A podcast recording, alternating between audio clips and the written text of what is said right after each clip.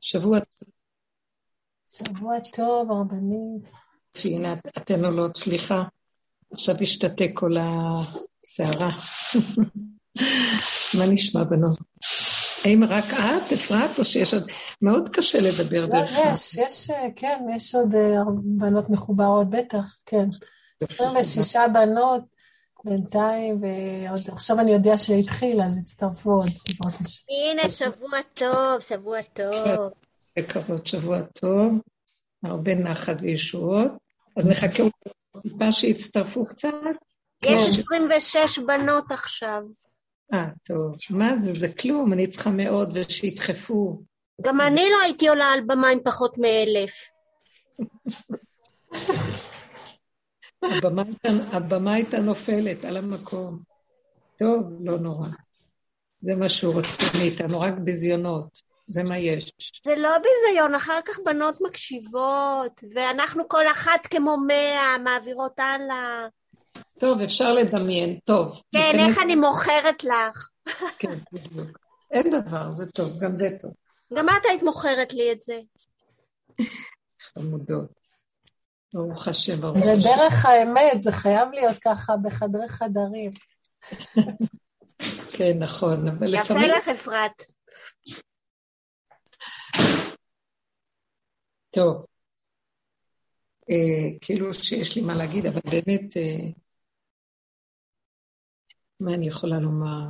אנחנו, אני יכולה לומר שהפרשיות של הגאולה, שזה מצרים, יציאת מצרים, אה, זה קשור למשה רבנו. משה רבנו בפרשה הזאת, אני לוקחת נקודה כי אני לא באה להגיד לכם פרשת השבוע, אני רק באה לנסות למצוא איזו נקודה שאנחנו מהדרך יכולים לזהות את עצמנו בה. זה כל העסק, תמיד לחפש איפה אנחנו בתוך הסיפור. אז בכל אופן, אה, השם כתוב, וידבר אלוקים אל משה, ואז הוא אומר, אה, לאבות אני לא נגליתי בשם הוויה, רק בשם אה, שקאי, ש"ד י', שחז"ל אומרים שזה, השם הזה הוא שם שקשור לטבע. אני רוצה רגע להביא את הפסוק, זה חשוב לי, רק שנייה.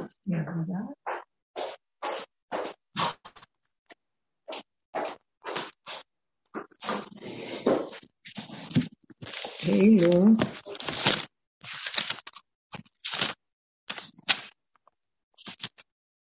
כן, כן.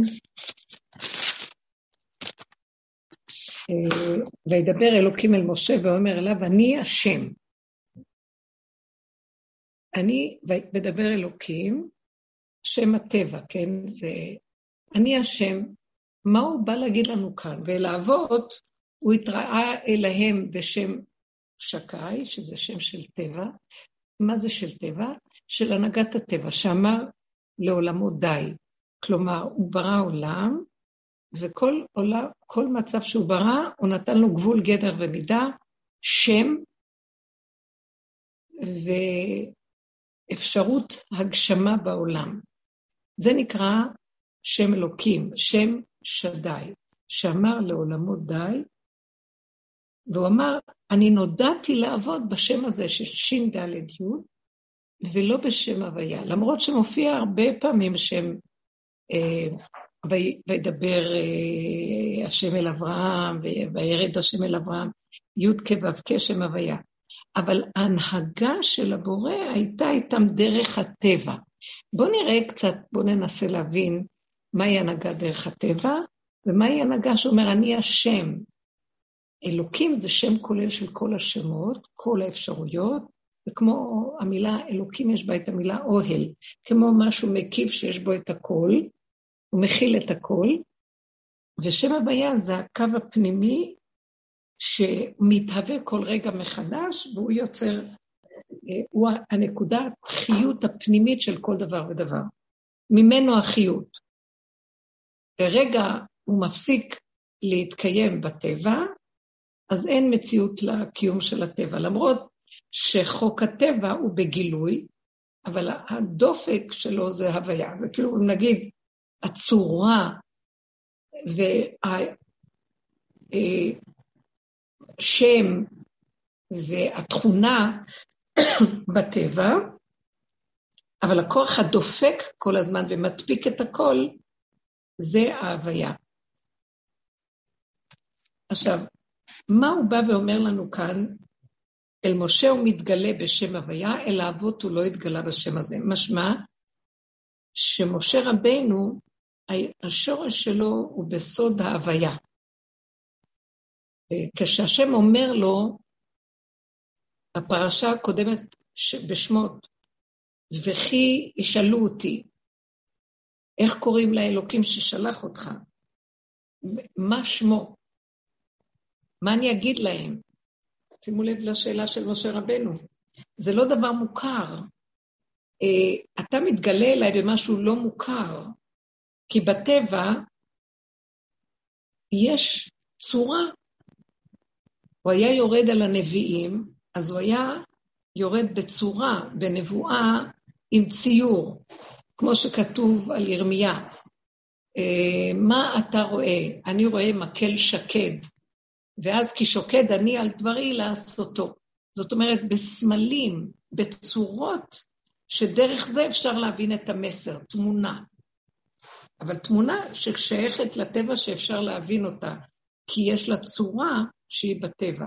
הבן אדם, בדרך הטבע, בעולם עץ הדעת, חייב צורות, כי כל המציאות שלנו פה בעולם זה דרך הצורה, דרך התכונה, השם של הדבר, אי אפשר לנו להתייחס לדבר כל כך מופשט כמו הוויה. אז משה רבנו פוחד ללכת לפרעה. גם כשהשם אומר לו בכל הסיפור של הסנה, הוא מפחד ללכת. אני לא סתם אומרת לכם פרשת השבוע, אני רוצה לקחת מכאן נקודות לדרך. הוא מפחד, והוא אומר לו כל מיני סיבות ותירוצים, אני לא מתאים, אני לא מתאים, אני לא בנוי לזה, בדרך הטבע. בעצם משה רבנו, מה הוא אומר? הוא אומר, אני מפורק. אני פירקתי את תודעת עץ הדת. אני לא שייך לעולם. אני מסתובב במדבריות.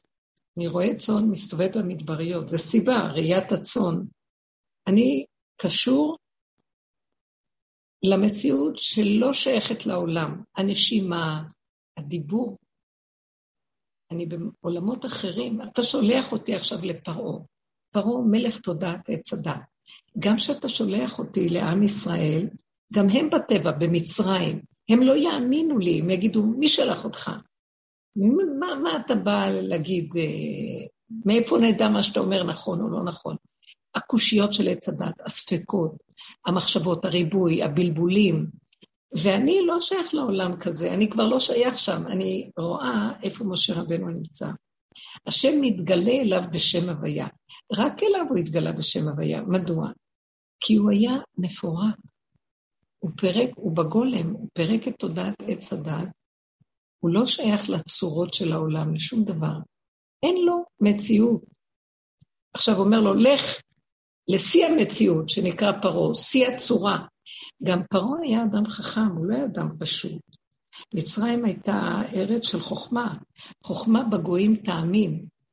יש להם דעת, והדעת היא חכמה, ויש להם, אה, הם מאמינים באלוקים, אבל אלוקים של כוחות, כוחות הטבע. הם נותנים ממשות לצורות, לתכונות הטבע. והם מעלילים אותם ועושים מהם כאילו אלוהים, זה נקרא עבודה זרה. זה עבודה, אבל זרה, לא להוויה. הם מייחסים לכוחות הטבע את הכוח, הם לא מחברים אותם להוויה שהיא כוח כל הכוחות, ושהיא בעצם יצרה את הצורות ומבטלת גם את הצורות איך שהיא רוצה, כמו שראינו, שנראה את זה בפרשיות הקודמות, או בכל הפרשות עכשיו, שמשה רבנו עושה ניסים ואותות ומופתים בעשר המכות במצרים, שזה לא נורמלי, לא רגיל. איך דם, הכל מתהפך, בוא נגיד, אומר לו, תהפך את הנחש, את המטה, המטה מתהפך לנחש. גם החרטומים יכלו לעשות את הדבר הזה, זה לא היה בשבילהם אה, שינוי. אבל להפך אחרי זה את הנחש למטה, הם לא יכלו לעשות. זאת אומרת, לעשות התמרה שהיא חוזרת רוורס בכל הצורות. אפשרות לעשות דבר והיפוכו, אבל גם אפשרות להחזיר אותו ליסוד הראשוני. מעגל שלם של שליטה מוחלטת בטבע, שאין לה היגיון ואין לה אח ורע, גם לא בחוכמות של העולם. והדבר הזה, כל הגאולה שייכת למציאות הזאת. יש לו פסוק שהוא אומר לו, אה,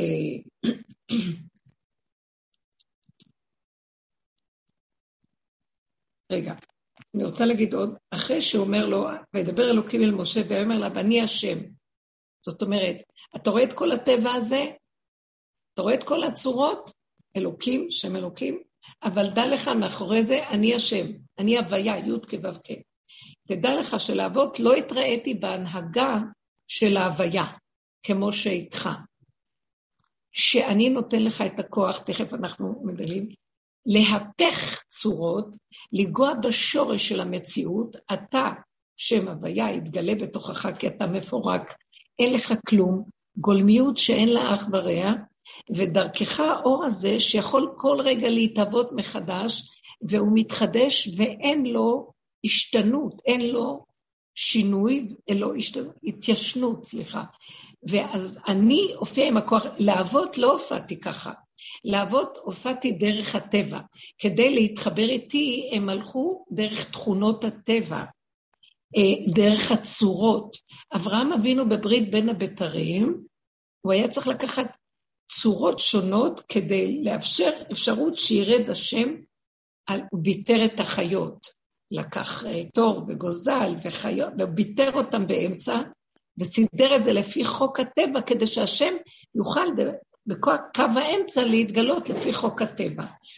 בעוד משה לא היה צריך שום צורה ושום שום דבר כדי להתגלות עליו השם. עמדו ואשמעה מה ידבר השם אלוקיכם. אליי, מה יש לדבר השם אליי? כששואלים אותו שאלה, אז הוא אומר, תמתינו רגע והשם יגיד לי. יורד עליו בלי שהוא צריך לעשות שום השתדלות. כל הנביאים היו צריכים להכין הכנה, לאבד את הצורה של העולם, לעשות התבודדות, הפנמה, ריכוזיות, אה, אה, כדי להגיע למקום שהמוח לא פועל. הם ידעו להשתיק את המוח, אבל הם היו בעולם. ומשה רבנו כל רגע נמצא במקום הזה. אני לא סתם מדברת עכשיו על משה. וכשהוא אומר להם, לא נודעתי לאבות, רק בשם שקי נודעתי להם, לא בשם הוויה, גם הפסוק אומר, וגם הקימותי את בריתי איתם, לתת להם את ארץ כנען. עכשיו, שאני מתגלה עליך בשם הוויה, אני רוצה להקים את מה שכרתתי איתם ברית. אז לא יכולתי לקיים, כי עכשיו, כי אז הופעתי עליהם בשם הטבע. עכשיו אני יכול לקיים את הברית שהבטחתי להם, כי דרכך אני יכול לקיים את הברית, כי אתה יכול להתייחס בהנהגה שלך, ההנהגה יכולה להתיישב עליך בשם הוויה. מה פירוש הדבר? הגאולה חייבת גילוי של שם הוויה. הברית ושם הוויה באים מאותו שורש. האבות לא יכלו בהנהגה שלהם, אה, הוא יכל היה לכרות איתם ברית, אבל הברית לא באה לידי ביטוי ולידי הגשמה, מיצוי, עד שמשה רבנו לא היה, כי הוא יסוד ההוויה. עוד הוכחה ליסוד ההוויה, הוא אומר לו, השם אומר לו, בוא דבר אל פרעה מלך מצרים, בפרשה הזאת בעירה, וישלח את בני ישראל מארצו. אז משה אומר לו, הן בני ישראל לא שמעו אליי, ואיך ישמעני פרעה ואני אראה שפתיים. משה רבנו אוחז באותה נקודה ואומר, אתה רוצה לשלוח אותי לפרעה, שהוא מלך הצורות, מלך ההגשמה, מלך תודעת עץ הדת, שהיא מגשימה הדמיון, במחשבה יורד להרגשה, יורד לגוף, ונהיה הגשמה. וכשהדמיון נהיה הגשמה, מאוד קשה לשנות את זה. כל המציאות שאנחנו חיים בה היא הגשמה של תודעת עץ הדעת. הדמיון מתגשם ונהיה לנו מציאות כזאת. אז לך עכשיו תשנה את המציאות, וכשמיליונים של אנשים חיים ככה, זה מתקבע כמציאות, ההוויה אין לה מקום, לא מקשיבים לה, היא, היא, היא לא מציאות, היא, היא, זה נראה דמיון, הפוך, הכל נהיה הפוך פה. אז הוא אומר לו, הוא אומר, אבל עם ישראל לא יאמינו לי ואיך ישמע לי פרעה, ואני גם מגמגם. הוא רוצה להגיד לו, אני איבדתי את הצורה שלי. מה זה שהוא אומר לו, אני ערל שפתיים? משה רבנו פירק את התודעה עד כדי כך שכוח הדיבור כביכול ניטל ממנו. הוא לא יכול היה להוריד את המוח שלו לתוך הפה ולדבר, בגלל שהדיבור נותן צורה, אותיות נותנות צורה, מילה היא צורה, נותנת שם, היא נותנת תיאור, היא נותנת דיבור של שפת עץ הדעת. וכשהוא עלה למציאות של פירוק הגולמיות, לא מדבר, כמו שאליעזר פה, הוא מדי פעם בא, זה הצדיק הזה של... הוא לא מדבר, הוא לא מדבר, אין לו המילים, וכשהוא יכול להוציא מילה, בשנייה אחת אומר מילה, והיא, או שתי מילים או שלוש, וכל כך מדויק, ואומר את הדבר בדיוק, אבל הוא לא בא מדרך הדיבור של בני אדם. הגולמיות שלו מאפשרת את הצינור שירד עליו הדיבור, מהוויה יורד לו הדיבור, לא מדרך הטבע שהוא מדבר. אז הוא אומר, אז הם לא ישמעו לי, אז איך ישמע אותי פרעה? אני, אין לי צורה של עולם בטבע על מנת שתשלח אותי לפרעה, אני לא יכול. ואז כתוב אחרי זה, וידבר השם אל משה ואל אהרון, ויצווים אל בני ישראל ואל פרעה להוציא את בני ישראל ממצרים. הוא לא עונה לו תשובה. אני רוצה להתייחס לדיבור הזה. הוא אומר לו, אני לא יכול ללכת, אז מה זה הפסוק הבא?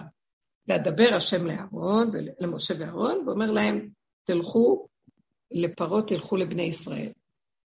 מה הוא רוצה להגיד? הוא רוצה בעצם להגיד, אתה, משה רבנו מכריח על ידי הגולמיות שלו, הריק שלו, את הבורא עולם להתגלות. הוא אומר לו, אני לא יכול ללכת לעולם בשליחות, כי אני איבדתי את הצורה, את המשמעות של מציאותי בעולם כתקשורת חברתית, או כל דבר אחר שאני באה למסור. אני לא יכול להתהלך בין בני אדם, הוא לא התהלך בין בני אדם, הוא היה במדבר. עכשיו, כשאתה שולח אותי, חייב להיות משהו של הוויה שלך דרכי, וזה בדיוק מה שהשם אומר, ויצווה אותם, לכו. שמעתי מה אתה אומר, המציאות של החורבן שלך, אתה חרוב, אתה עולם חרוב. אין לך מציאות של עץ הדת, מכריחה אותי כהוויה להתגלות עליך, ועכשיו כשאתה הולך, זה לא אתה, זה אני בתוכך, אתה ואהרון, אני בתוככם. אהרון היה יותר כלי ממשה, אז הוא צירף אותו אליו. בכל אופן, משה רבנו לא יכול ללכת אם לא השם והוויה שנדבר אליו. וההוויה הזאת זה מציאות הברית, הקמת הברית. הברית, מהו? מציאות הברית היא מעל הטבע, מעל עולם הצורות, היא מעל המציאות של זכות, חובה, שכר ועונש, טוב או רע, אם תעשה ככה, זה וזה שווה זה, אה, אם תעשה דבר כזה, בסוף תיענש, כי כך וכך עשית, חטאתך תייסרקה. לא, אלא זו מציאות שהיא לא תלויה בכלום, כי כך רצונו יתברך וזהו, אין שכל, אין תבונה נגד זה, אין הבנה, אין קישור של כלום. אה, בכוח הזה של ההוויה הוא עשה את כל האותות ואת כל המופתים, הניסים והנפלאות שהיה בעשרת המכות, וגם ביציאת מצרים, פרשת בשלח, ממש מעבר חציית ים סוף, שהשם, משה מוריד את, מרים את המטה וה, אה, והים נקרע, שזה נגד כוח של שם שקי. שם שה, שהשם ברא דרכו את הבריאה. נתן לכל דבר שם, גבול, גדר, מידה. עכשיו הוא אומר לו, תרים את המטה, הוא מפרק את החוק של הטבע שהשם בכבודו ובעצמו ברא, דרך שם שקי. והוא אומר לו, עכשיו תראה, תרים את המטה, ההוויה מפרקת את כל כוחות הטבע שאין להם שום צורה, הם בשנייה מאבדים את הצורה שלהם, ומי שאמר לשמן שידלוק, יגיד לחומץ וידלוק, ואין כאן שום הבדלה אם זה יהיה שמן, זה יהיה חומץ, אם זה יהיה... התכונות לא עובדות. האחד ועוד אחד שווה לא עובד.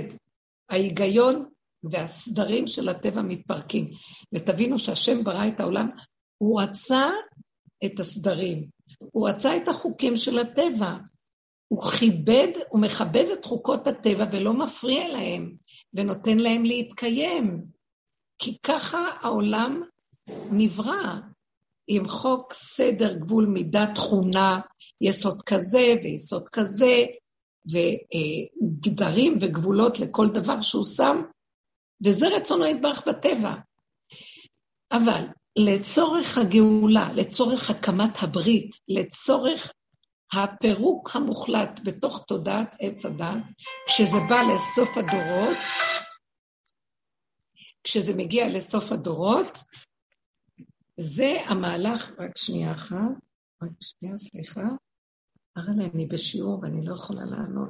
אני מצטערת, שלחתי לי עם אה, פרץ מעטפה אליך, ואנחנו מוסרים דרישת שלום חמה, אני באמצע שיעור. דש לאודל, להתראות. אה, כשהוא רוצה לפרק, למה שהשם ירצה לפרק את החוק שהוא בעצמו יצר? אמנם תודעת עץ הדת, גם היא כלולה בתוך החוק. היא מקלקלת את החוק. היא, איך יכול להיות שהשם ברא עולם עם חוקים מדהימים, בריאה נקייה, ונתן רשות לשטן של עץ הדת לקלקל לו את העולם, שתהיה עבודה זרה בעולם שנוגדת את הבורא עולם. איך יכול להיות? הוא הרשה את זה. הוא נתן להם כוח, כי כוח הדמיון של עץ הדת יכול לתת, להפריד את ההוויה מהצורה החיצונית של הדבר ולעשות עבודה זרה. אה, כלומר, לטבע עצמו יש כוח בפני עצמו, והוא לא מחובר לכלום. אה, הוא פועל לבד, אה, הנשימה פועלת לבד, הדופק פועל לבד, כמו שאומרים, יש תפיסה כזאת בעולם כמובן, של אנשים שלא מאמינים. מה זאת אומרת, הטבע? זה הטבע. ואילו, איך יכול להיות, תשאלו את השאלה, אז זה מה שהוא רצה. שהבני אדם, זה התנאי השני שאנחנו אמרנו, שהראשון זה שהוא רצה להיטיב לעולמו ולהתגלות בעולמו ושנהנה ממנו ונהיה אחדות איתו, הוא ואנחנו בדבר אחד. התנאי השני שזה יבוא על ידי עבודתנו, ועל כן הוא הביא את כל עלילה של עץ הדת, כדי שיהיה לנו התנגדות ומלחמה, ונראה את הקלקול וניפול והחיסרון וכל זה, כדי בסוף להגיע למצב שבעצמנו נפרק את כל הסיפור ונחזיר את העולם אליו. זאת אומרת, העבודה האחרונה שאנחנו עושים, שזה הדרך שאנחנו עובדים בה מבית מדרשו של רב אושר אליהו הנביא, דוד המלך, זה העבודה של התיקון הכללי. כל הדורות לא עבדו ככה.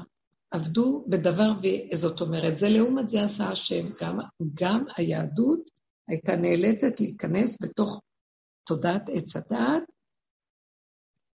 ומתוכה לברר את הטוב מן הרע, את מן הטהור, לעשות את כל העבודה בתוך העולם, בתוך דמיון העולם. ולא מן הנמנע שכשהיהדות בתוך דמיון העולם, אפילו שיש תורה שהיא תוכנה שלהם, תוכנית של אמת, בכל אופן אנחנו מושפעים מהדמיון, וגם את התורה מכניסים לדמיון. ומה זה הדמיון? שאין לנו דיוק של מדידה של הכלים. אז אנחנו יכולים אה, להקפיד יותר מדי, או לשחרר מדי, או אה, להרגיש מה שלא צריך להרגיש, או להבין כל מיני הבנות, רוחניות, ואז אנחנו כמו מלאכים, ולא מדייקים בנקודה. היהדות אה, היא דת תורת השם היא דת אמת, היא לא דת, היא דרך חיים של אמת.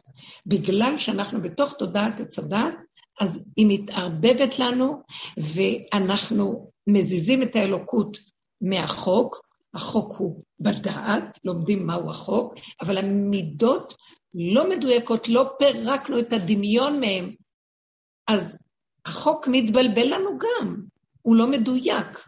ואז אנחנו יכולים גם להסכים שזה עוד דת, או דת ישראל, קוראים לה דת, כי זה חוק, כי מילה דת היא חוק, אבל באמת באמת דת ישראל היא חוק בתוך המידה. ולא רק חוק בתוך המידה, החוק, העיקר שלו זה המידה, כי הוא משתנה לפי המידה, אז המידה היא ההתיישבות הנכונה בו, נמצא בעצם שאנחנו בתוך הגלות כל הזמן בתודעת עץ הדת, אפילו עם התורה, הגאולה שלנו זה רק הדרך הזאת, כי היא מפרקת את הדמיון שיושב על המידות. היא לא מפרקת, היא לא עסוקה בדת. אנחנו לא מדברים הלכות, אנחנו לא מדברים תורה, לכן לא רציתי, התנצלתי. אני לא באה למסור לכם פרשת השבוע בידע. אני באה למצוא מתוך הפרשה, לנפות את הדמיון, לא מבינים מה אומר לו משה. מה זה אני התראיתי לעבוד בשם שקי, ואליך אני מתראה בשם הוויה? מה זאת אומרת? אבל ראינו לאורך כל הפרשיות של אברהם אבינו והכל, שהוא אומר לו, וידבר השם אל אברהם, השם י"ק ו"ק, אז מה זאת אומרת? הוא דיבר אליהם, ההוויה דיברה, אבל ההנהגה, הוא הגיע אליהם דרך הנהגת הטבע. הם היו צריכים לעשות פעולות בטבע על מנת להתחבר להשם. יעקב אבינו סידר מתנה כדי להתמודד עם עשיו, סידר מלחמה בתפילה, הוא היה צריך את הכלים של הטבע. כשיעקב אבינו נמצא אצל לבן, אז כדי להתעשר, אז הוא לוקח את המקלות של קנה, הקנה של לוז וארמון, עצים, ומפצל בהן פצלות, ושם אותם בשיקתות המים, כדי שהצאן שיבואו יראו את זה ויתייחמו לפי הצבע והצורות, על מנת להפרות ולהרבות את הצאן. זה פעולה בטבע שדרכה הוא מתקבל השירות. הכל דרך הנהגות הטבע. בעוד שכאן הוא מדבר הוויה פשוטה. אני התבוננתי וחשבתי, אברהם אבינו היה יכול לעמוד מול פרעה, מה שמשה לא יכול לעמוד מול פרעה. כי אברהם אבינו היה לו כוח בעולם הטבע חזק, שגם ההוויה מתגלה שם, אבל בכוחות הטבע, אז היה לו כלים לדבר עם פרעה. בעוד משה לא יכול היה להיכנס לפרעה איכשהו, אפילו שהוא גדל בביתו של פרעה, והוא היה כביכול יורש העצר של פרעה, עד גיל 20 הוא ברח מפרעה. אבל בסופו של דבר, השם זילק אותו מכל המלכות וכל מציאות העולם, והוא הסתובב בעולם ועבר ניסיונות וסבל וייסורים, ודבר על דבר עם עצמו, עד שהוא הגיע למקום שהוא פירק את הכל. בואו נראה. אני, מאוד מרתק אותי הדבר הזה, בגלל שאני אה, זוכה, וכל השנים כולנו זוכים להיכנס בדרך מדהימה של פירוק הדמיון. בכל הדורות לא עבדו ככה, תבינו. איזה מתנה יש לנו בידיים, ואנחנו כביכול מתייחסים אל זה. ההתבוננות בתוואים, ההכרה של הפגם, אה, המציאות של השקר העצמי שאנחנו מתבוננים בו ואנחנו רואים אותו בעצמנו, מידה אחר מידה אחר מידה, בלי לרצות להיות צודק, שזה עץ הדעת טוב מפני הרע, אלא לרדת לעומק ולהודות באמת שאני תקוע, הדמיון עופף אותי, כל האיסורים שלי זה מהדמיונות שלי.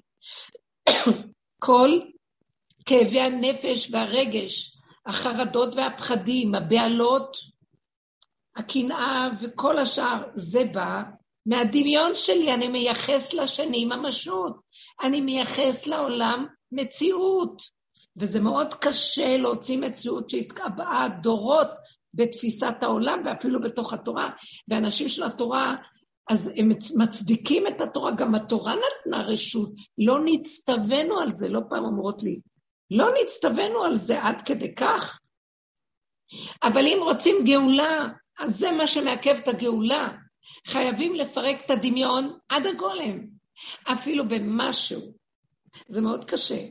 מה זה הגולם? שלא אכפת כלום מהעולם. בסוף, שבפרשה הקודמת, שהוא מתווכח עם השם בסנה, בסוף הוא נוכח שהוא שולל את עצמו ושולל ושולל, והשם לא נותן לו, הוא דוחק אותו לגבול, ואומר לו, זה לא קשור אליך, הוא כבר, ויחר אף השם למשה, תפסיק כבר להתחמק, כי ההוויה כאן תסדר הכל.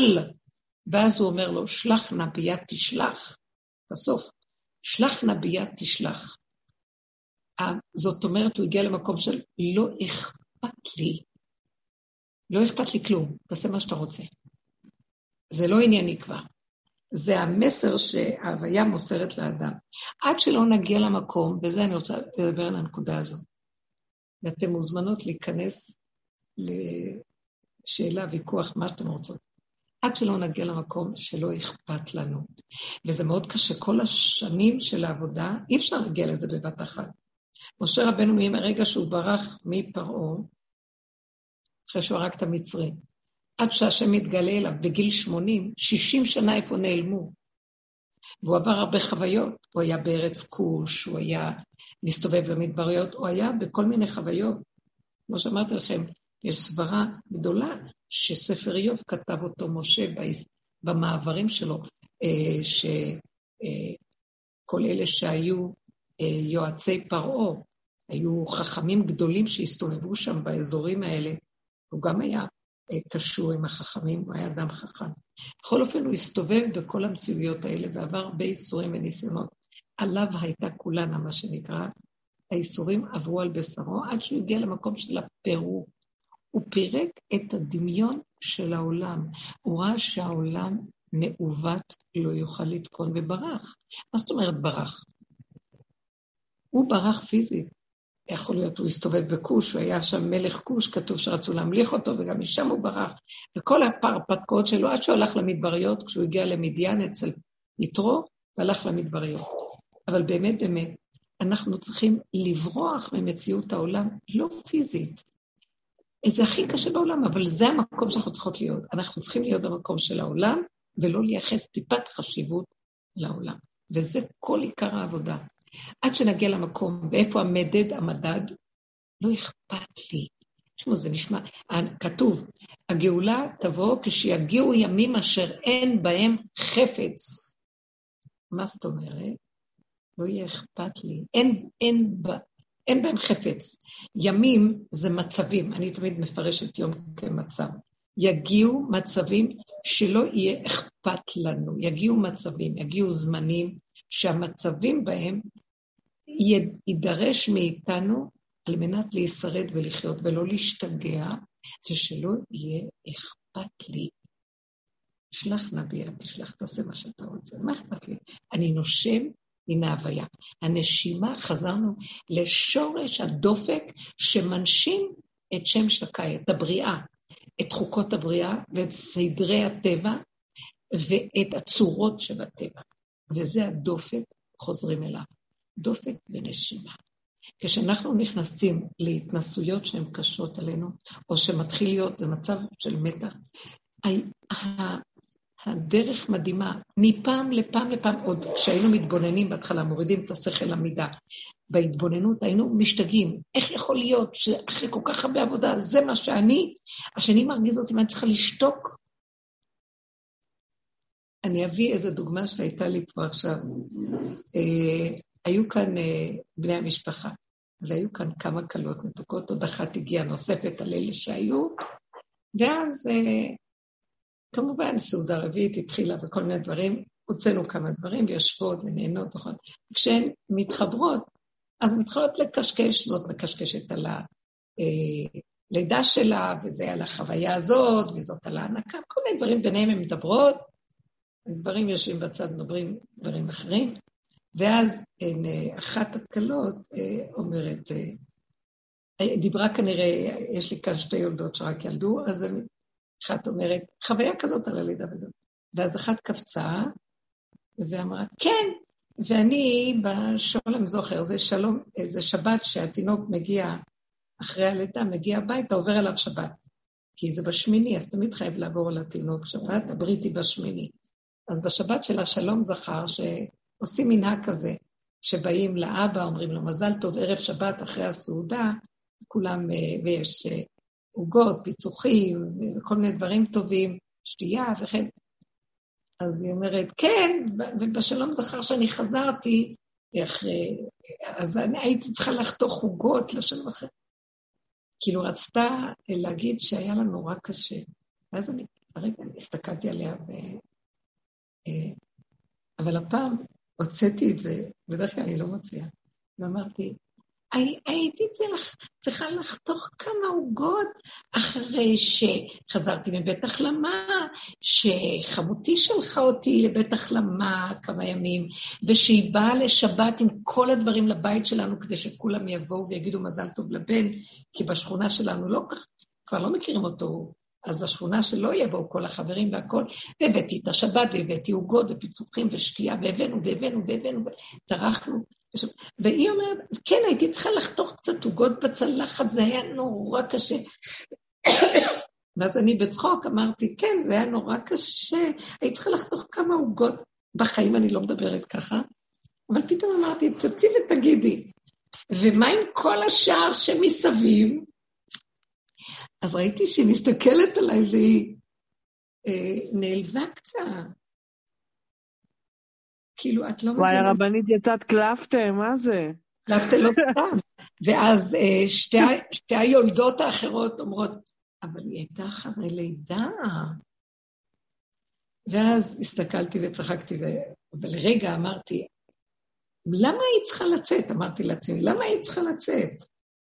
פעם לא הייתי מדברת מילה, שיקשקשו, שיקשקשו התפוקות הצעירות האלה. מה אכפת לי שיגידו מה שהן רוצות, שיעשו מה ש... העיקר, למה לך כביכול להתלכלך? ואז הן כאילו נעלבות, אבל היא אחרי לידה. ואז לרגע הסתכלתי ואמרתי, את יכולה גם להתחיל להרביץ להם איזו סדרה של דיבור, מה תוכלות לכם? מה, אתן עטופות ומפונקות והולכות לאימא והולכות לסבתא ולדודה ול... ובאות. ומקבלות הכל. מי בכלל, מי טיפל בנו? אנחנו היינו לבד, מי בכלל בא לסדר אותנו? מה בכלל? ואתם, ומה כבר עשית? במילים, בצחוק, כאילו, בדרך כלל אני לא אומרת כלום, אני איתם, זורמת, לא יכולה. פתאום יצא הכל, ולרגע אמרתי לעצמי, למה היית צריכה להגיד לה את זה בכלל? אחרי רגע אמרתי, כי ככה, כי לא אכפת לי כלום, כי אמרתי... נכון, נכון, עלק ילדה בשבילך, נכון. ולרגע, ככה היה כזה מתוק, לרגע אמרתי לעצמי, הביקורת שהייתה לי במוח, עכשיו השטן הזה בא לקשקש לי ולהגיד לי, מה עשית? מה עשית? כל מה שרצית, מה רצית? קצת הכרה שעשית? כן, רציתי הכרה. ואז פתאום יצא לי הכל, כן, אני גם רוצה הכרה. חתכת כמה עוגות, אבל את יודעת מה היה מסביב כל ההפקה הזאת? הייתה הפקה. וצחקתי כזה. אז הם הסתכלו עליי. ואז אמרתי להם, אני הלכתי ללדת, לא, זה היה... התחלתי להגיד, ושתקו והסתכלו עליי, ואחרי רגע בא השד למוח שלי ואומר, למה היא צריכה להגיד את זה? הלוא הם לא, הם לא איתי בדרך. נורא מעניין לראות כל כך הרבה שנים, הרצינות שהבני אדם לוקחים את עצמם על לידות, והמציאות והכול. מה, איך העברנו, הדרך הזאת מעבירה את החיים, אין איפה להתעכב, אין מה לדבר, אין מה להגיד. קדימה, מי שואל אותך, בהמות הייתי עמך, אה, רגע יולדת, רגע נושמת, רגע קמה, מאכילה, מסדרת, הולכת, איפה מנוחה, איפה יכולת, איפה כלום. אין בכלל מצב. אה, לרגע הסתכלתי ואמרתי, איזה רצינות, איזה חשיבות עצמית. ואז אמרתי, המוח בא ואומר, מה את מבקרת אותה? תסתכלי על עצמך. הסתכלתי על עצמי, אמרתי, אמרתי, הכל בסדר.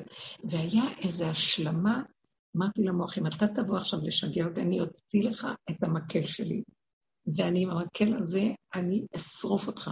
ואתה לחוטרה, ושרף לקלפא דנשך לשוטרה, אני אהרוג אותך ותדע לך, אין לך קיום אצלי. כי ככה וזהו, לא אכפת לי כלום.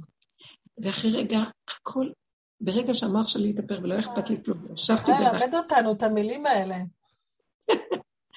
וכל כך יפה, אני ממש, ברמה של אם אתה עוד תעיז לבוא רק רגע לקשקש לי טיפה במוח, אין, השלמה, מה אכפת לי? אמרתי, הכל טוב. רוצות שיבואו, רוצות שלא יבואו, שילכו, שיעופו, שישבו, שיאכלו. והייתה אווירה, אחרי חמש דקות, כל האווירה של הסתכלה כאילו, מה?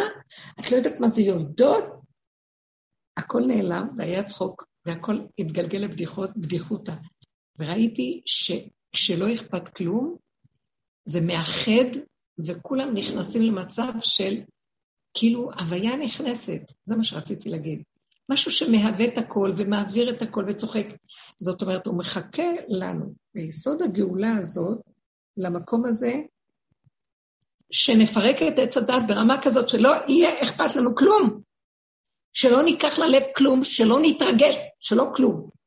בוא נגיד, טיפה של משהו שעוד מתרגל, ואנחנו בגבולות. אנחנו בדרגות שונות שמשהו חוזר וקופץ.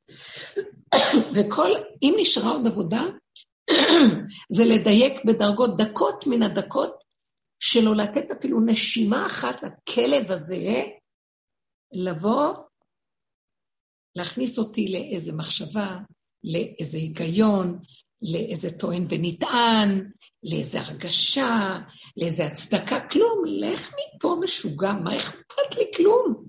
השם איתנו. שם הוויה נכנס, משנה, אין כלום. אין כלום. לא רוצים, לכו. אה, זה מגיע עד למקום, לא רוצה, אני אמות. שאני אמות. אה, בשבת אמרתי לבעלי, דיברנו, לאבא שלו יש יורצייט. אז אמרתי לו, ומה איתנו? צריך לסדר כבר איזה קבר, עוד מעט אנחנו צריכים כבר אה, לסדר אה, איזה מקום וזה. אז הוא הסתכל עליי ואומר, אה, מה זאת אומרת? כאילו, אמרתי לו, תגיד, אתה רוצה שניקבר ביחד אחרי כל המריבות וכל המציאות שלנו? מה דעתך? אז הוא הסתכל עליי, וראיתי במבט שלו, מוזר כזה היה לו, והוא אמר, מה פירוש? בציניות הכי גדולה. אנחנו ניקבר בקבר אחד. אז אני אמרתי לו, טוב, תלוי מי יהיה קודם, אז איפה אנחנו נבוא. ואז הוא הסתכל, וכל האנשים היו וזה, ולרגע אמרתי לו, מה יוצא לך? מה קורה לך? למה? ואז אמרתי, כי יצא לי, כי מה אכפת לי? אז דיברתי, אז מה יכול להיות? ראיתי כל הניסיונות שבאים בצורה הזאת, זה כאילו, אז מה? אז כאילו היה נראה שהוא לא רוצה להיקבר איתי. אז אמרתי לעצמי, אז תמותי לבד, תקברי לבד, מה זה משנה? במילא כל אחד מת ונקבר איכשהו, מה זה קשור למה? זאת אומרת, רציתי לתת את הדוגמה באיזה מקום שכאילו, מה משנה כלום? רק לצחוק ולא לתת טיפת ממשות לכלום. בואו נדבר על הדבר הזה. מה יש לכם להגיד? תביאו ניסיונות, תביאו, תביאו דיבורים. דווקא הכלה שלך הייתה נשמעת כמו הנסיכה על עדשה. איך? אני חתכתי עוגות, אוי ואבוי, כאילו היא כל היום, אה, את יודעת, בחיים הטובים, אנחנו צריכים לקחת דוגמה מהם, מהחיים הטובים שיש להם שם. אל, ת, אל תקני, אל תקני. אני לא רוצה להיות שם, ואני גם לא מצפה שתהיי לא, שם. אני לא מקנאה. זה לא חיים טובים. תקשיבי, החיים הטובים... אני רוצה ללמוד מהם, אני, אני. אני בחצי הדרך הרבנית, אני לא אצלכם ואני גם לא בדור החדש. אני כזה בין, ה, בין השני הדורות האלה, דור החפיפניק והדור הקשה, שהכל הכל אצלהם קשה. אז אני באמצע ואני רוצה דווקא ללכת לכיוון של הדור החפיפניק הזה. כן, אז תקשיבי. ויש להם חיים טובים, כי הם במחשבה הכל קל אצלהם. זה כמו ש... זה, זה, את מבינה? זה המחשבה, הם קמים בבוקר לבוקר חדש, כזה מתלבשות, מסתרקות וזה, ואנחנו כבר, את יודעת, מכינות את כל הסידורים בראש, והם לא חושבים ככה, את מבינה? לא, לא. בגלל זה העוגה הייתה כל כך קשה, כאילו. לא, גם להם יש קשיים, תביני, זה לא בדיוק מה שאני אומרת. אז אני לא מדברת על החיצוניות של החיים, אני מדברת על השורש מאיפה שזה בא. הם מסתכלים על החיים בצורה אחרת, עם המוח, עם העולם, אה, כמו, ש... כמו הטבע של עץ הדעת, החיובי, אה, מה, מה נכון, מה לא נכון, הן לא מחפשות לפנים משורת הדין. זה לא מקום של עבודה בכלל, לא. הדור האחרון בכלל אין את המקום הזה. גם אם הם ירצו, אה, יגיעו ימים אשר אין בהם חפץ, עוד פירוש, לא יאפשרו. תדעו לכם שאנחנו ניצלנו הזדמנות שאני לא יודעת אם היא תחזור עוד לעבוד על הפגם, כי הפגם נעלם מהעולם. אין מקום איך לפרק את הפגם, רק דרך העבודה הזאת, לפרק את הדמיון. אה, תדעו לכם שיגיעו זמנים שהעולם יהיה כל כך רפוי, לא יוכל לעשות שום התבוננות ועבודה, כי לא יהיה אפשרות לשכל הזה להתגלות עוד פעם. שכל של הדרך הוא לא שכל של הגאולה, הוא שכל של בין הגלות לגאולה. וזה כבר נגמר, הביניים הזה עוד מעט נגמר. לקחת את הספיחים, אני רואה, את אומרת, נכון מיכל, מסתכלים עליהם, הם כבר מגיעים למצב של, אה, מה, איזה עבודה? אין כוח לעשות שום עבודה. מה פתאום עבודה? אין לי כוח לעשות שום עבודה. מתנת חסד וחינם אנחנו רוצים. אבל באמת, הן מפספסות את האפשרות שעל ידי המציאות של עבודתן העצמית, הם יגיעו למקום שהחרדה לא תתקוף אותן. אני רואה איזו חרדתיות יכולה להיות. למה אנחנו כאן מתמסרים ועוזרים? כי אני לא רוצה שיגיעו למצבים של שבירה, ואז אחר כך עוד יותר קשה. כן, אנחנו מושיטים יד לעזור, וגם זה, זה לא, מש, לא משנה כלום, אנחנו עושים את זה בשבילנו, לא בשבילם. אבל אני רואה את המצבים מאחורי הקלעים. יש חרדה, יש פחד, יש כאבים, יש צער, יש לחץ, יש עצבים, אבל יש באיזשהו מקום רפיון של אין יכולת להתמודד עם כלום. לא כל שכן בעבודה שאנחנו עבדנו, שנכניס אותה לשים בפנס, בחורים ובסדקים, אין אנשים בכלל, לא אכפת להם להיות פיתה חמץ, לא מעניין אותם כבר. אין כוח לכלום. יגיעו ימים שהעבודה שעשינו תפרק את תודעת עץ הדת מתפרקת, וכבר אין כוח לעשות שום עבודה. צריך לזה את הדרך הזאת, את, ה, את השכל המיוחד של הדרך, והוא הולך ומתפרק. הוא שכל שנובע, הוא גונב מעץ הדעת על מנת לפרק את עץ הדעת, ועץ הדעת כבר הולך ומתפרק, אז אין מאיפה לגנוב אפילו. הם אפילו לא רואים את עצמם, ולא מבינים מה מבקשים מהם. וכל פעם שאני מדברת איזה דבר עמוק, הבנים עוד יכולים להתייחס בצד של השכל של הדבר, אבל גם במעשיות, אבל בפועל, בעבודה הזאת עכשיו, זה כמעט לא מתקבל על הדעת שייכנסו בה בכלל. מה זאת אומרת? אה, כל אחד ש... ואז אמרתי להם, כל אחד כאן מדבר את השני, בקושי שמע את השנייה, רק השנייה אומרת איזה משהו, אז השנייה אמרה, בואי תשמעי מה איתי. זאת אומרת, כל אחד רוצה רק להביע את עצמו ולראות את עצמו, ולא רואה שהוא רוצה להיות זה שמדבר. זה טבע של כולנו בראייה הזאת. אנחנו כל כך בישות עצמית ומרוכזים בעצמנו, והדרך הזאת ממוססת. אז להגיע למקום שאני רואה את עצמי אומרת, ושלא יהיה אכפת לי, ושאולי פגעתי כביכול בדמיונו של איזה מישהו פה, ולא היה אכפת לי, כל השנים מאוד נזהרתי מזה, כי באיזשהו מקום אה, הן לא מקבלות כל כך את הדרך בדיבור שאנחנו מדברים, וסתם לפגוע בהם, מה, מה, מה תכלס יש לי מזה? ירדו על הבנים שלי, לא חבל. לא, לא, אני לא... גם אני נזהרת מאוד מאוד במקום של הדבר נשמע על תאמר, ראיתי את זה, ולקח, אנחנו, שימו לב מה השם זימן לי פה, שעכשיו אני אעבוד דרכם על עצמי במדרגה עוד יותר עמוק, שלא יהיה אכפת לי. דרגה כן, דרכה יש לי גם דוגמה רבנית. השבת, אה, בשבת בבוקר, כשבעלי חוזר מהתפילה, אז לפעמים אנחנו לומדים ביחד. ואז למדנו כזה אור החיים הקדוש וזה, ואז לא יודעת מה הוא אמר או אני אמרתי, ואז התחלתי פה לרחל על איזה זוג פה שאני לא סובלת אותם, וצדיקים של מראית עין, ווואלה, כולי רושפת אש כזה, בטח נראיתי כמו איזה מכשפה, וככה וזה. ואז בעלי כזה הקשיב לי. עכשיו, הוא באמת צדיק אמת, הוא לא מצטדק, הוא כזה, הוא ישר כזה, הוא לא... אז הוא אמר לי, ותסתכלי על עצמך וזה, וכאילו אמר לי באמת מילים תוכח... שנכנסו לי ללב. זה היה אמת. אבל, ואז הסתכלתי על עצמי ואמרתי, רק אל ת, תבקרי את עצמך שנראית ככה ושאמרת ככה. אז מה, היה, זהו, נגמר. אמרת, זה לא בסדר, זה לא, אבל זהו, אבל כבר, אבל נגמר, אבל לא היה. ועכשיו, מה מדהים? תמיד כשאני מדברת ככה על אנשים, אני יוצאת, אני רואה אותם אחר כך, זה פשוט מדהים. יצאנו, הלכתי ללוות אותו, לא, הלכנו לחפש את הבן שלי, אני רואה את האישה שדיברתי עליה. והיא כזה באה אלינו, אומרת לי, אומרת לנו, וואי, תודה, הבן שלהם היה אצלנו השבוע, אז היא אמרה כזה, וואי, תודה שאתם מלמדים אותו, לא משנה, סתם, הבן שלי תמיד שואל למה אין לנו הרבה ילדים, אז אמרתי לו, כי אני ואבא התחתנו בגיל מאוחר. אז לא משנה, אז כנראה הם דיברו על, דיברו על זה, לא משנה. וזה היה מדהים, ואיך ראיתי פתאום את עצמי אומרת, אתה יודע, לא, היא חמודה, אבל הבעל שלה כאילו פתאום, אז אומר לי, תראי איך את משנה. אמרתי, ואמרתי, וגם עכשיו, לא אכפת לי ששיניתי, לא אכפת לי. זה אני, וזהו. זה יצא לי, וזהו. נפלא, נפלא. בואי תראי, הדוגמאות האלה שאנחנו שמים נוגעים בהן, זה בהשפעה של שם הוויה שמתגלה עכשיו. כי שם הוויה הוא כוח המהפך. בנקודה שהגבוליות שאנחנו נוגעים יותר למטה, יכול להתהפך משהו שכמה עבדנו ונשברנו מעצמנו, איך אני כזה, כל כך הרבה עבודות עשיתי. לא היה קל, המהלך הזה של הדרך הזאת זה שחיטה עצמית, זה הקרבת קורבנות, זה שורפים את המציאות של האדם פה. ולהגיע למקום שבסוף אני אומר, לא אכפת לי, כי אני מגשר, לא אכפת לי.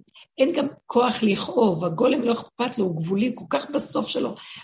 אז הסוף, שם יכול להתגלות היסוד של ההוויה. שלא נשאר לאדם כלום, מה נשאר לו? הוא אומר, אומר, חוזר לנשימה שלו, אז הוא אמר, אז מי הוא בכלל? זה מראה שתודעת עץ הדת מתפרקת, ובסוף של הפירוק שלה, כאילו הנחש עושה את העיגול על עצמו, אולי נגיד יותר העקרב, במקום שכאילו, בסוף הוא מגיע לנקודה, ואם אנחנו זזים טיפה, הישות זזה, הוא עוקץ את עצמו ונגמר, מתגלה הוויה. אין כאן... כן, מצ... זה להרוג את החשיבות העצמית עד הסוף. בדיוק. זה איפה שאני... אני שוב פעם חוזרת ומסבירה. משה רבנו מסמל את המקום הזה. כל פרשיות הגאולה הן שייכות למשה רבנו, ומשה הוא ראשון ואחרון. מה שהיה הוא שיהיה, ראשי תיבות, ככה אמרו אבותינו זכרונם לברכה, זה משה. מה שהיה הוא שיהיה, אהיה אשר אהיה, אה, זה המקום הזה של כמו שהוא עבד בפירוק הנורא של עץ הדת, ככה דרכו מתגלית הגאולה, ההוויה יכולה להתגלות. אנחנו מאוד קרובים למקום הזה, העולם בפירוק, העולם של הצורות מתפרק, אם תשימו לב.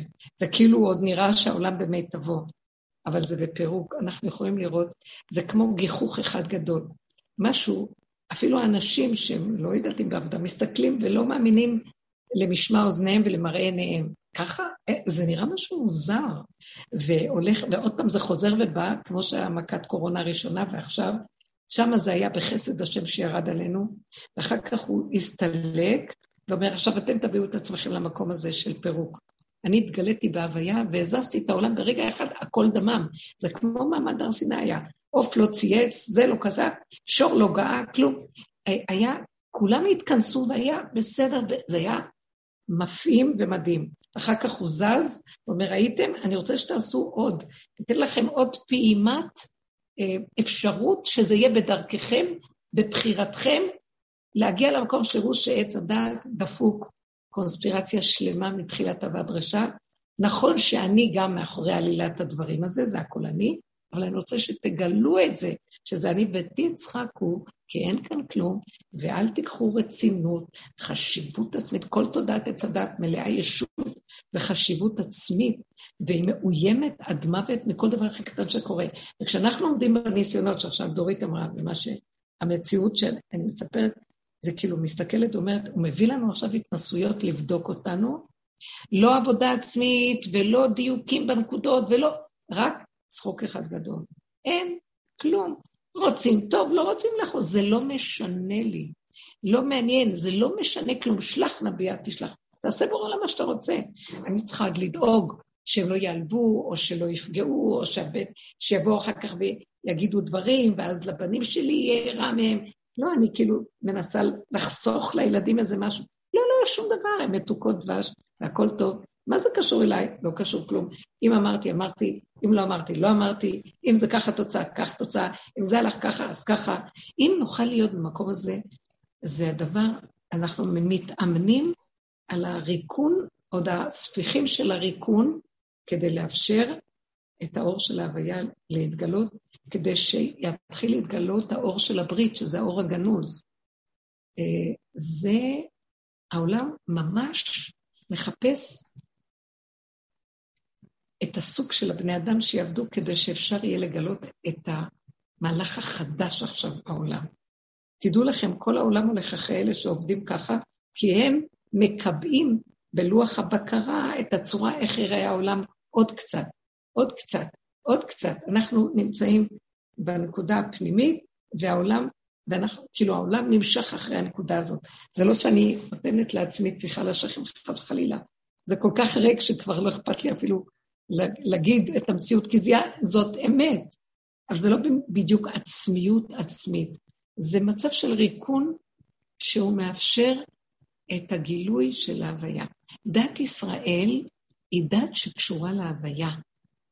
התורה, כל התורה היא הוויה אחת גדולה, שמסתדרת אחרי שבירת הלוחות בצורות שונות, סיפורים, צורות.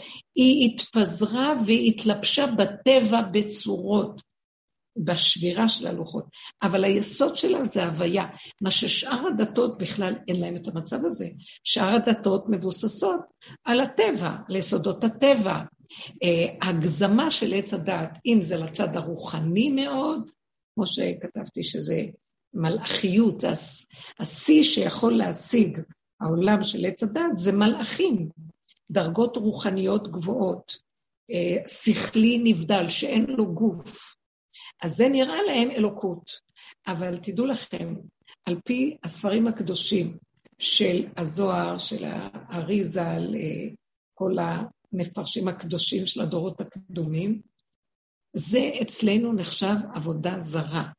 לתת כוח לטבע, למלאך בטבע, כמציאות בפני עצמה, זו עבודה זרה. להעליל אותו, לעשות לו צורה על מנת להשיג את מה שאני רוצה שיהיה לי כל הישועות וכל הפס... זה עבודה זרה. אנחנו מאוד מסוכנים ביהדות שאנחנו גולשים למקומות שהם נוגעים בדבר הזה, וצריך מאוד מאוד להיזהר. דת ישראל איננה שייכת לדבר הזה. דת ישראל היא תודעת חיים ששואפת לקו האמצע ולאמת, שואפת לאיזון ושואפת להוריד את המוח למציאות העשייה. סוף מעשה במחשבה תחילה, הלכה למעשה. אבל כמובן שאנחנו בגלות מושפעים מהאומות, לא כל שכן שהיינו בתוך הגלות בארצותיהם, וגם עד היום התודעה של הגלות חזקה, אז אנחנו בעצם לוקחים את הדת וגם מקצינים איתה בצורות שונות, אם זה לימין או לשמאל. או שאנחנו הולכים לרוחניות הגבוהה שהיא גובלת בנצרות, צריך להיזהר מזה. הפרומקייט, הקנאות לדבר בצורה שהיא לא, היא לא קו האמצע, היא לא האמת. אה, האדם היהודי נתבקש לקיים את ההלכה, את המצווה, בצורה פשוטה, אם היינו באמת קשורים למידות ולתוואים.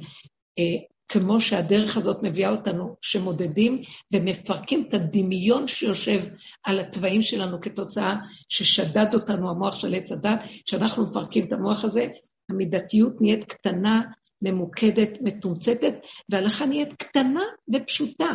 ואנחנו יודעים על בשרנו שאנחנו עושים את הדבר הנכון, ולא יכולים להגיד לנו מבחוץ. אנשים שנכנסים בדרך לעומק יודעים איך שהם הולכים, והתורה שבעל פה יוצאת מהבשר, והבשר יגיד לנו את ההלכה המדויקת, בעוד שבגלות זה לא ככה, הספרים אומרים, ואנחנו מנותקים מהמידות והדיוק של התוואים.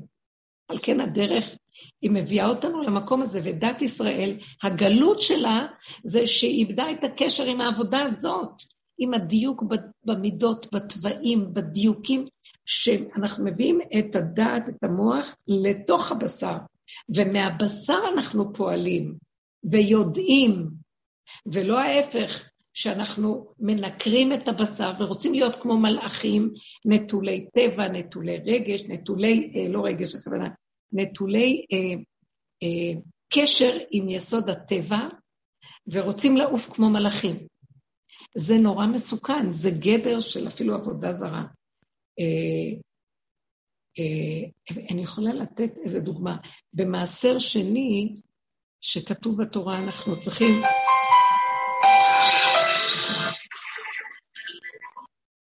אנחנו צריכים אה,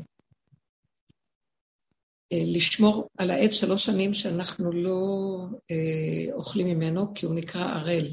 בשנה הרביעית הוא נקרא שכבר אפשר אה, לאכול ממנו, אבל המעשר הראשון שאנחנו מוצאים, אנחנו מביאים את זה, פודים את המעשר, מעשר שני זה נקרא, בשנה הרביעית, אנחנו מביאים את זה לירושלים, וצריכים לפדות את זה, אם לא מביאים את הפירות ואת כל זה לבית המקדש שאין, אז או גם שהיה בית המקדש, אם זה כבד, אם זה הרבה, הרבה פירות, הרבה, אז צריכים לפדות את זה, והתורה אומרת, ושמת בכסף בכל אשר תאווה נפשך. זאת אומרת שנותנים בתורה מקום לתאוות הנפש. יש מקום שהנפש מותר לה להתאבות, מותר לה להצטרך, מותר לה לרצות. אם זה בגדר הנכון, בדיוק הנכון של הגוף, לא בהגזמות ולא בחוסר איזון של הפקרות, אה, וגם לא באיזה נזירות. הנזיר שהוא הזיר את עצמו מן היין אה, לחודש ימים, חייב להביא קורבן על כך שהוא ציער את נפשו שהוא לא שתה יין חודש. אז תבינו, המקום הזה שהתורה היא מדויקת, היא תורת אמת, היא מדהימה, היא אמת, היא גילוי הוויה בתוך הטבע. בגלות, כאילו גם אנחנו הושפענו, הלוואי אותי עזבו ותורתי שמרו הוויה, כביכול מתעלמת, ואנחנו נמצאים עם הצורות, ונכון שיש לנו את התורה עם הגדרים והכללים שלה, וזה שומר עלינו, אבל גם הלכנו לאיבוד הרבה צורות, והעבודה הזאת מדייקת אותנו לגמרי לנפות ולגוע בתורת האמת שהיא מבשרי אחזה אלוקה, שזו המעלה המאוד גדולה שלה, והיא משהו אחר מן האומות.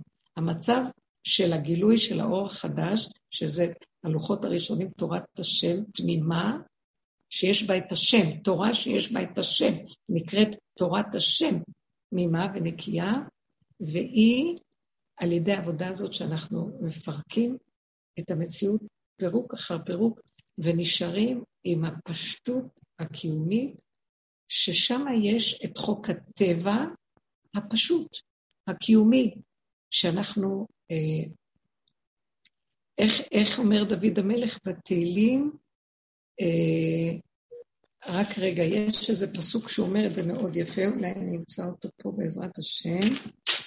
רק רגע.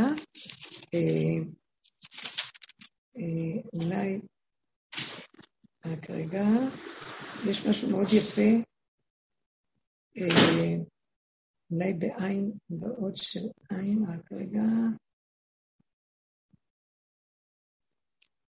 יש איזה מקום שהוא, הנה, רגע, לא, לא, יש איזה מקום שהוא אומר, דוד המלך,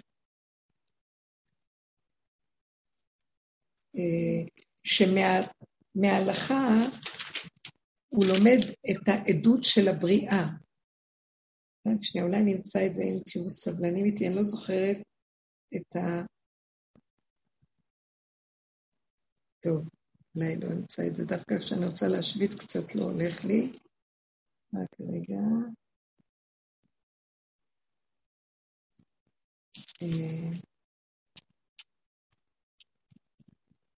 טוב, לא משנה. למה? קחי את הזמן, הכל בסדר, קחי את הזמן.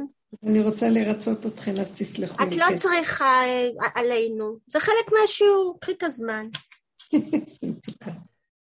כתבת בעלון, אה, בדעת חדרים, ימלאו קולון אה, ממשלי.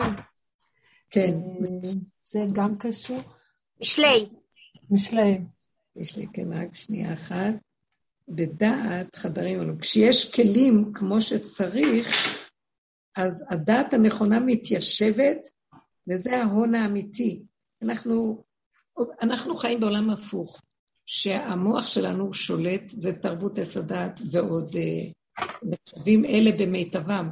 והתרבות הזאת שהמוח שולט והגוף רץ אחרי המוח, הרגליים במוח, בראש, ואילו אנחנו צריכים לקחת את הראש ולהוריד אותה לחדרים, את הדעת, להוריד לחדרים, אז צריך להכין חדרים, החדרים אפלים, מאובקים, מלוכלכים, ולא מנקים אותם. כל העבודה שעשינו זה לנקות את החדרים, זה המידות, המידתיות, ואז יש מידה מדויקת לדעת. דעת יורדת והיא מנפה, לא צריך את כל זה, לא צריך את זה, לא צריך הקצנה במצווה, לא צריך הקצנה בהלכה.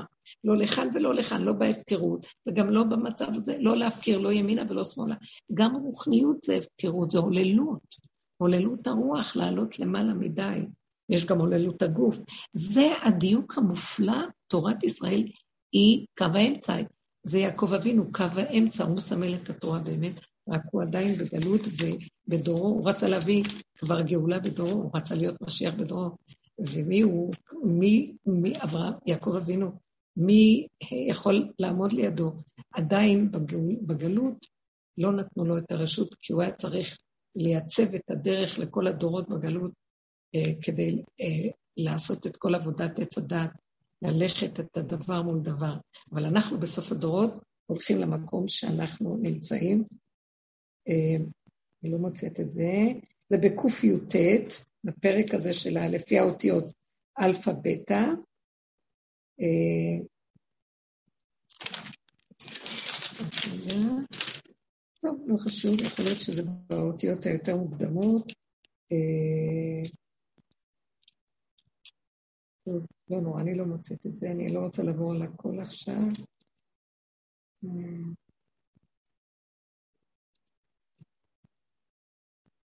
טוב. אני אמצא את זה באיזשהו שלב ואני אזכור את זה בפעם אחרת ונגיד את זה. שהוא פשוט אומר כאן שבפסוק אחד כל כך יפה, ש... שהעדות, המידות, הבריאה מהבשר שלו, הוא לומד תורה. זה המשמעות של הפסוק. מהבשר שלו, כשזה מדויק, הוא לומד את התורה של השם. כמו שדוד המלך כותב בזה, השמיים מספרים כבוד כל מעשי ידיו מגיד הרקיע. יום ליום יביע דת, וכן, כאילו הבריאה כולה תורה. כל חוקות הבריאה זה תורה, זה יראה דקה מדויקת, שם שקי הדיוק של התכונה, הצורה, אבל הכל התקלקל על ידי עץ הדת וההבלים של עץ הדת. לכן אנחנו נמצאים בסבל הנוראי הזה שנקרא גלות, וזה אה, מאוד מאוד קשה, ולא נורא עכשיו, אני לא אמצא את זה, את השם, פעם אחרת, לא נורא. אבל זה המקום של... אה, אה, שאנחנו, דרך הזאת, כשאנחנו מדויקים, זה דבר יפה. התורה היא מלאה תסתכלו על הפסוק, איך אפשר לזכור פסוקים? איך אפשר... אה, כל כך הרבה פרטים בתורה. ועכשיו אני שמה לב, זה כבר שנים, הדרך הזאת שאנחנו מדייקים והולכים, את מסתכלת על פסוק, את יכולה לזכור אותו. את מסתכל, מסתכלת על... קוראה את כל הפרשה, את יכולה לראות ישר טק, טק, טק, איפה הנקודות. הכל מרוכז, מצומצם, אה, כוח המידתיות מנפה מעליה וקולטת את הנקודה. זה גאוניות שבאה מהבשר ודם ולא מהמוח. הדיוק במידות מסדר לנו בפשטות את ה... זה מה שרב אושר, זה בדיוק כל כך יפה, אשר רב אושר היה מדבר את הדברים שלו, את הדרך ואת הכללים של הדרך, ונותן דוגמאות. אחד התלמידי חכמים שלידו, רב גדליה סגל, אמר לו, רב אושר, מה שעכשיו אמרת כתוב בפסוק זה וזה, בפרשה זה וזה. אז רב אושר אמר לו, לא. בדרך כלל אנחנו אומרים, אשראי שכיוונתי על מה שכתוב. רב אושר אמר לו, לא, לא, לא. מה שכתוב שם, בפסוק הזה, בפרשה הזאת, לקח ממני פה עכשיו. זאת אומרת, אני קודם, התורה שבעל פה בבשרי, היא הייתה קודם להכל. הלוחות הראשונים היה חרוט בלוחות, כל התורה. עשר דיברות, זה הכל. אה, אם לא היה אה, נשברות הלוחות, לא היינו צריכים את כל הספרים האלה. אז המהלך הזה של הדיוק, שמתוך הצמצום הזה שחרוט בבשר יוצאים ויוצא מעיינות, מעיינות, נחל נובע מקור חוכמה. זה היופי שבדרך שהביאה אותנו למקום הזה, כי רק שם, דרך מציאות הגשמי, הגולם, הריק, שנשארת צורה שהיא לא, היא מופשטת, אין לה מחשבה. היא כמעט לא, לא משנה. יכול שם להיות המהפך של גילוי הוויה, והצורה יכולה להשתנות, צורת העולם יכולים לעשות שם ניסים, אותות ומופתים, כמו שמשה רבנו עושה אותות בכל צורת הגאולה שהייתה במצרים, הוא עושה מופתים ואותות לא רגילים, שזה לא נורמלי בדרך לא של טבע, ליצור מציאויות כאלה. שאדם, לידי מציאות שלו, בגילוי הפיזי שלו, הוא יוצר מצבים של שינוי טבע ברמה... אה, ים, הים נחצה לשניים בהרמת יד. זה לא דבר פשוט, ואצל רב אושר ראינו כאלה נס... אה, ישועות גם. הוא היה מסתיר, מסתיר מאוד מאוד גדול, אבל בכל אופן היה לו את היסוד הזה, ולא היה מוחלט, לא נתן רשות. הגלות, הגאולה האחרונה, יהיה רשות לזה, אבל הוא כנראה, הוא היה אומר, אם היו איתי הולכים עוד כמה, היינו יכולים כבר לסדר את הכל אחרת. צריך, ולכן הדרך שלנו היא כזאת, שככל שאנחנו, אה, כולנו, נר אחד, נר למאה, יחיה את הדרך ויעביר אותה, ויתעקש לחיות אותה באמת.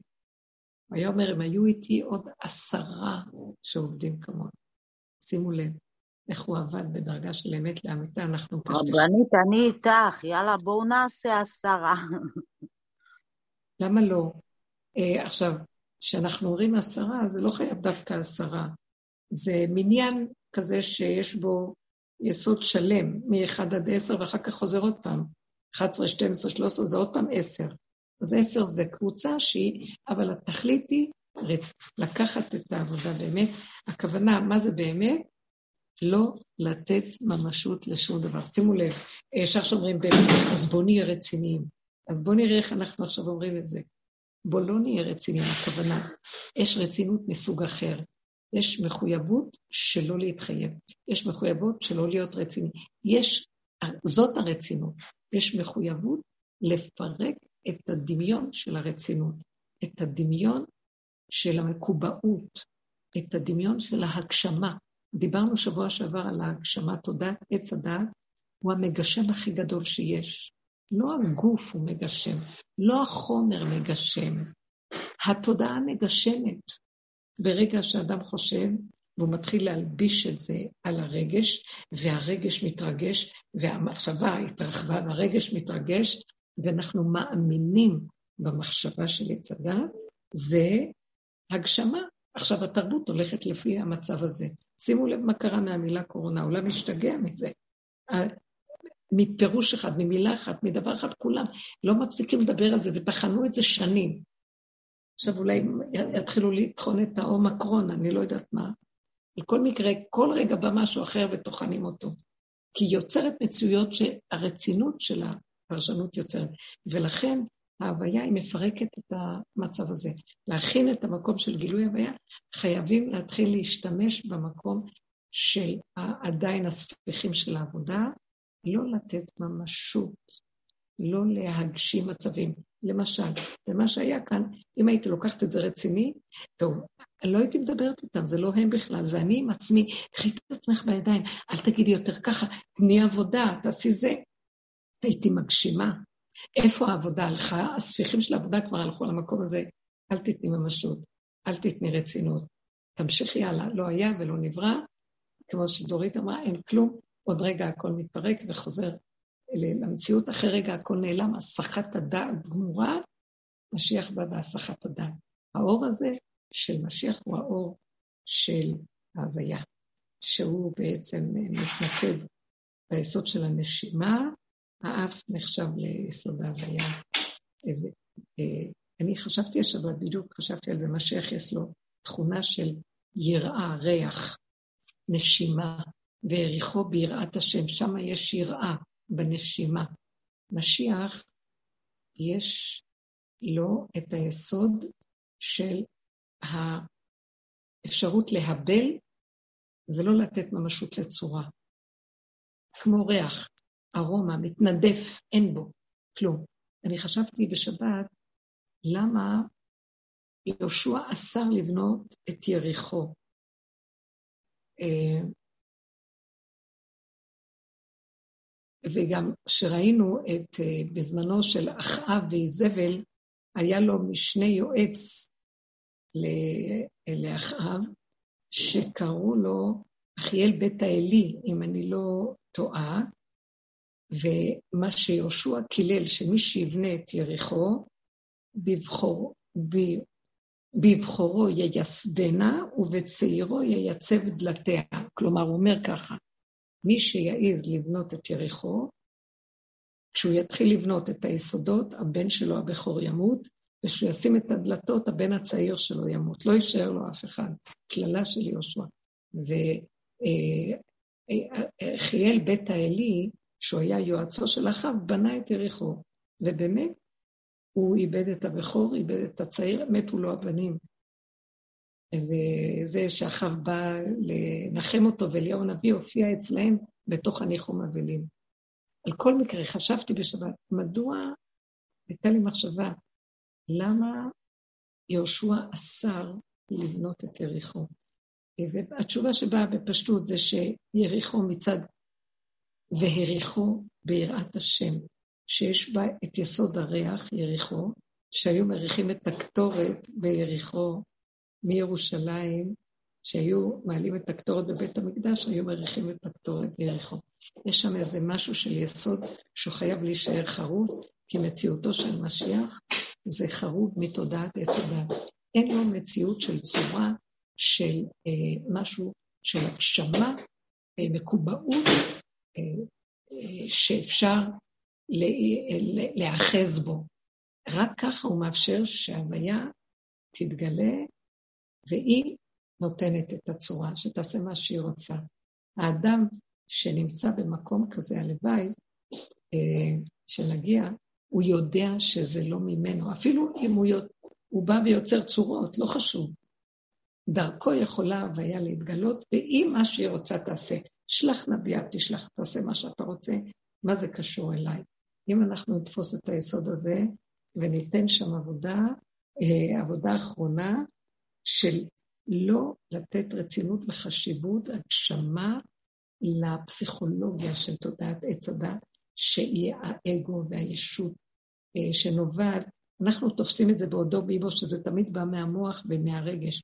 המעשה כבר הולך אחרי המוח והרגש, אז זה לא בעשייה, זה צריך בהתבוננות הדקה להכיר איך אנחנו לוקחים רצינות כל דבר, אה, וגם נשברים, ואחר כך מגשימים את העצבים ואת הרוגז ואת הרגש הנורא, והלכנו לאיבוד. אם אנחנו תופסים את זה בעודו באיבו, בעודו מתחיל להיות במחשבה, אומרים, לא, יש לנו עכשיו עזרה גדולה מאוד, שיש אור של הוויה שיורד ומאפשר לנו את המקום הזה, כדאי לנו לנצל אותו. ואז מבשרנו יתחיל להיות גילוי שממנו יתחיל אה, יצירה חדשה של צורה, או מה שהשם רוצה, שיופיע דרכנו, אבל לא מאיתנו, ולנו לא יהיה אכפת אם יהיה ככה או ככה, או אם ברגע אחד ישנו או לא ישנו, כי לא שייך לנו פה כלום, ואין לנו אחיזה בשום דבר. זהו. יש לכם משהו לשאול? מדהים, מדהים, הלוואי שנזכה. כן, אם נעשה עבודה, זה, זה ככה. בואו נחזור כמה, בכמה מילים על היסודות, זה שלא נהיה בריחוף של הדברים, רק בתכלס, הלכה למעשה.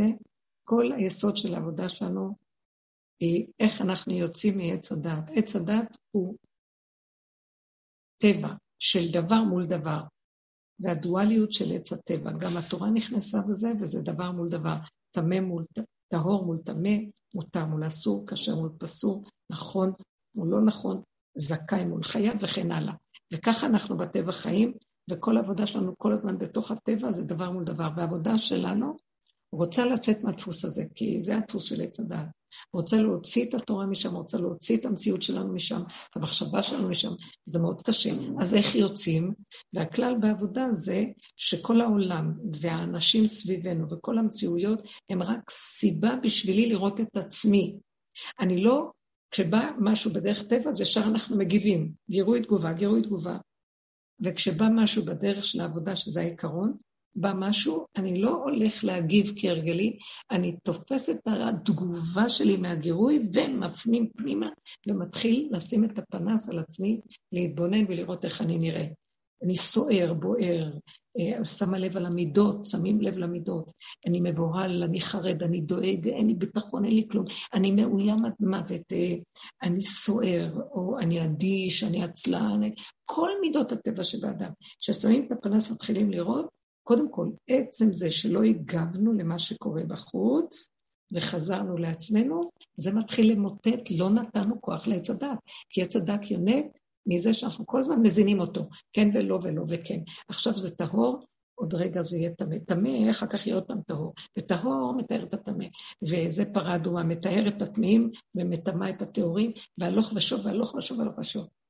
היסוד שלנו זה מה שבאמצע. קו האמצע, אי אפשר למצוא אותו בעץ הדת. אין קו אמצע באמצע דת. עץ הדת לא יודע מה זה הווה, הוא יודע מה זה עבר, מה זה עתיד. וכשאנחנו מתחילים להסתובב ולהפנים פנימה ולא להגיב החוצה, מתחילים למצוא את קו האמצע לאט, לאט, לאט, לאט. וזו לא עבודה קלה, זה כל העבודה. לא להגיב כמה שאפשר. בוא נגיד שהגבנו, נפלנו, בתוך הנפילה לקום ולא לתת ממשות ולחזור. ומפעם לפעם לפעם מחלישים בצורה הזאת את צורת החשיבה ואת צורת התגובה וצורת העולם, ומתחילים להיות מופנמים יותר, פחות מגיבים, פחות צוערים, פחות אה, בחוץ, אה, פחות הוא המיקוד שלנו אה, בצורה החברתית והקהילתית. זה לא מעניין אותנו בחוץ בשביל קהילה וחברה, משפחתיות, כלום, אלא אנחנו מנצלים את הקהילה, את החברה, את המשפחה, את הכל, כדי לתת נקודות עבודה בפנים. אז נקודת החשיבות נכנסת יותר פנימה, ושם יש רצינות. היינו נשברים מעצמנו, היינו כואבים מאוד, גם עכשיו. יש רגעים של כאב, של שבירה, אבל עכשיו זה הופך להיות קטן, כל כך קטן, קטן, קטן, עד שזה כבר נגמר. העבודה הזאת נמשכת הרבה זמן עד שהיא נהיית קטנה על קטנה על קטנה על קטנה, עד שהיא אינה ניכרת. אה, אה, פירקנו את הגודל של עץ הדת לחלקיק האחרון שלו, עד הגולם, הגולם הגבולי.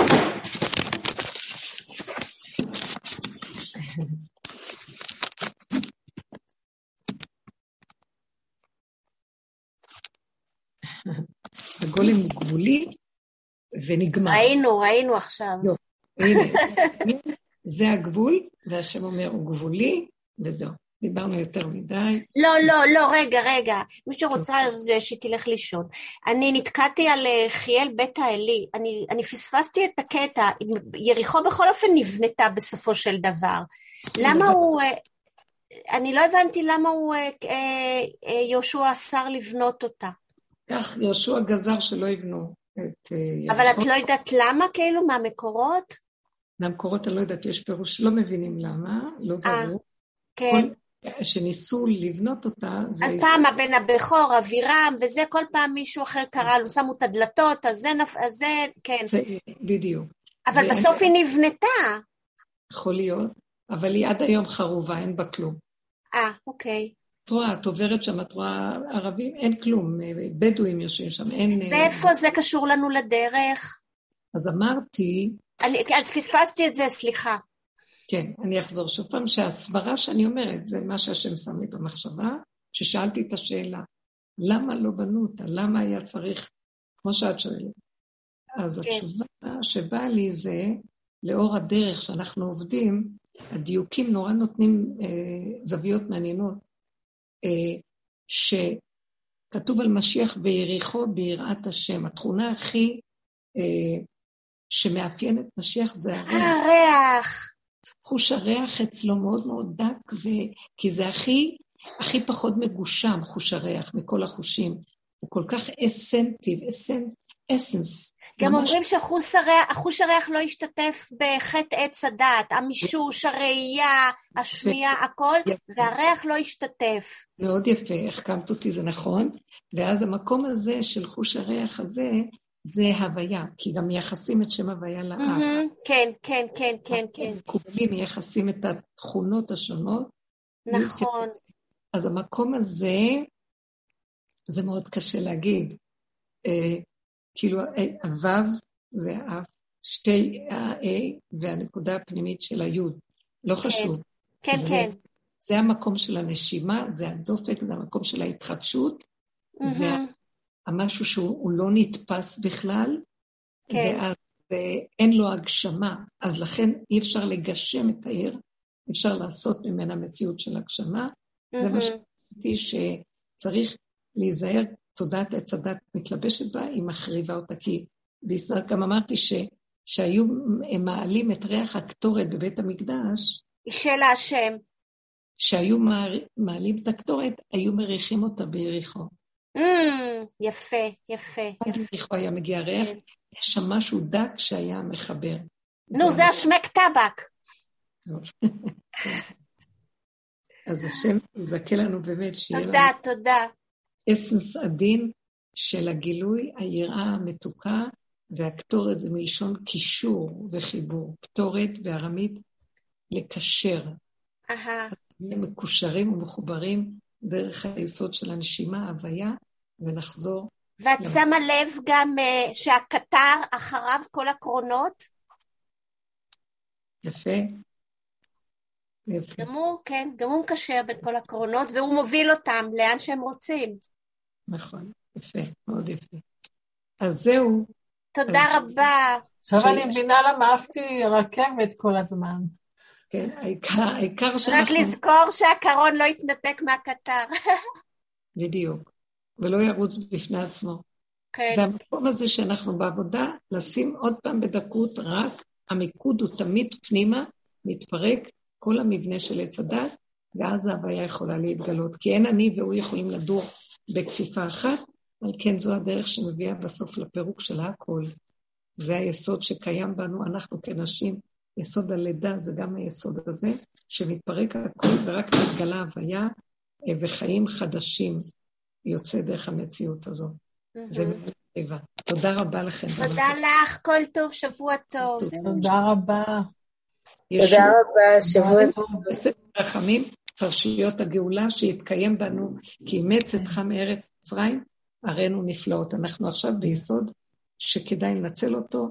הגאולה חוזרת בדרגות פנימיות, מי שרוצה, השערים פתוחים, שיבוא ויקח מהיסודות. תודה. אמן. תודה. תודה.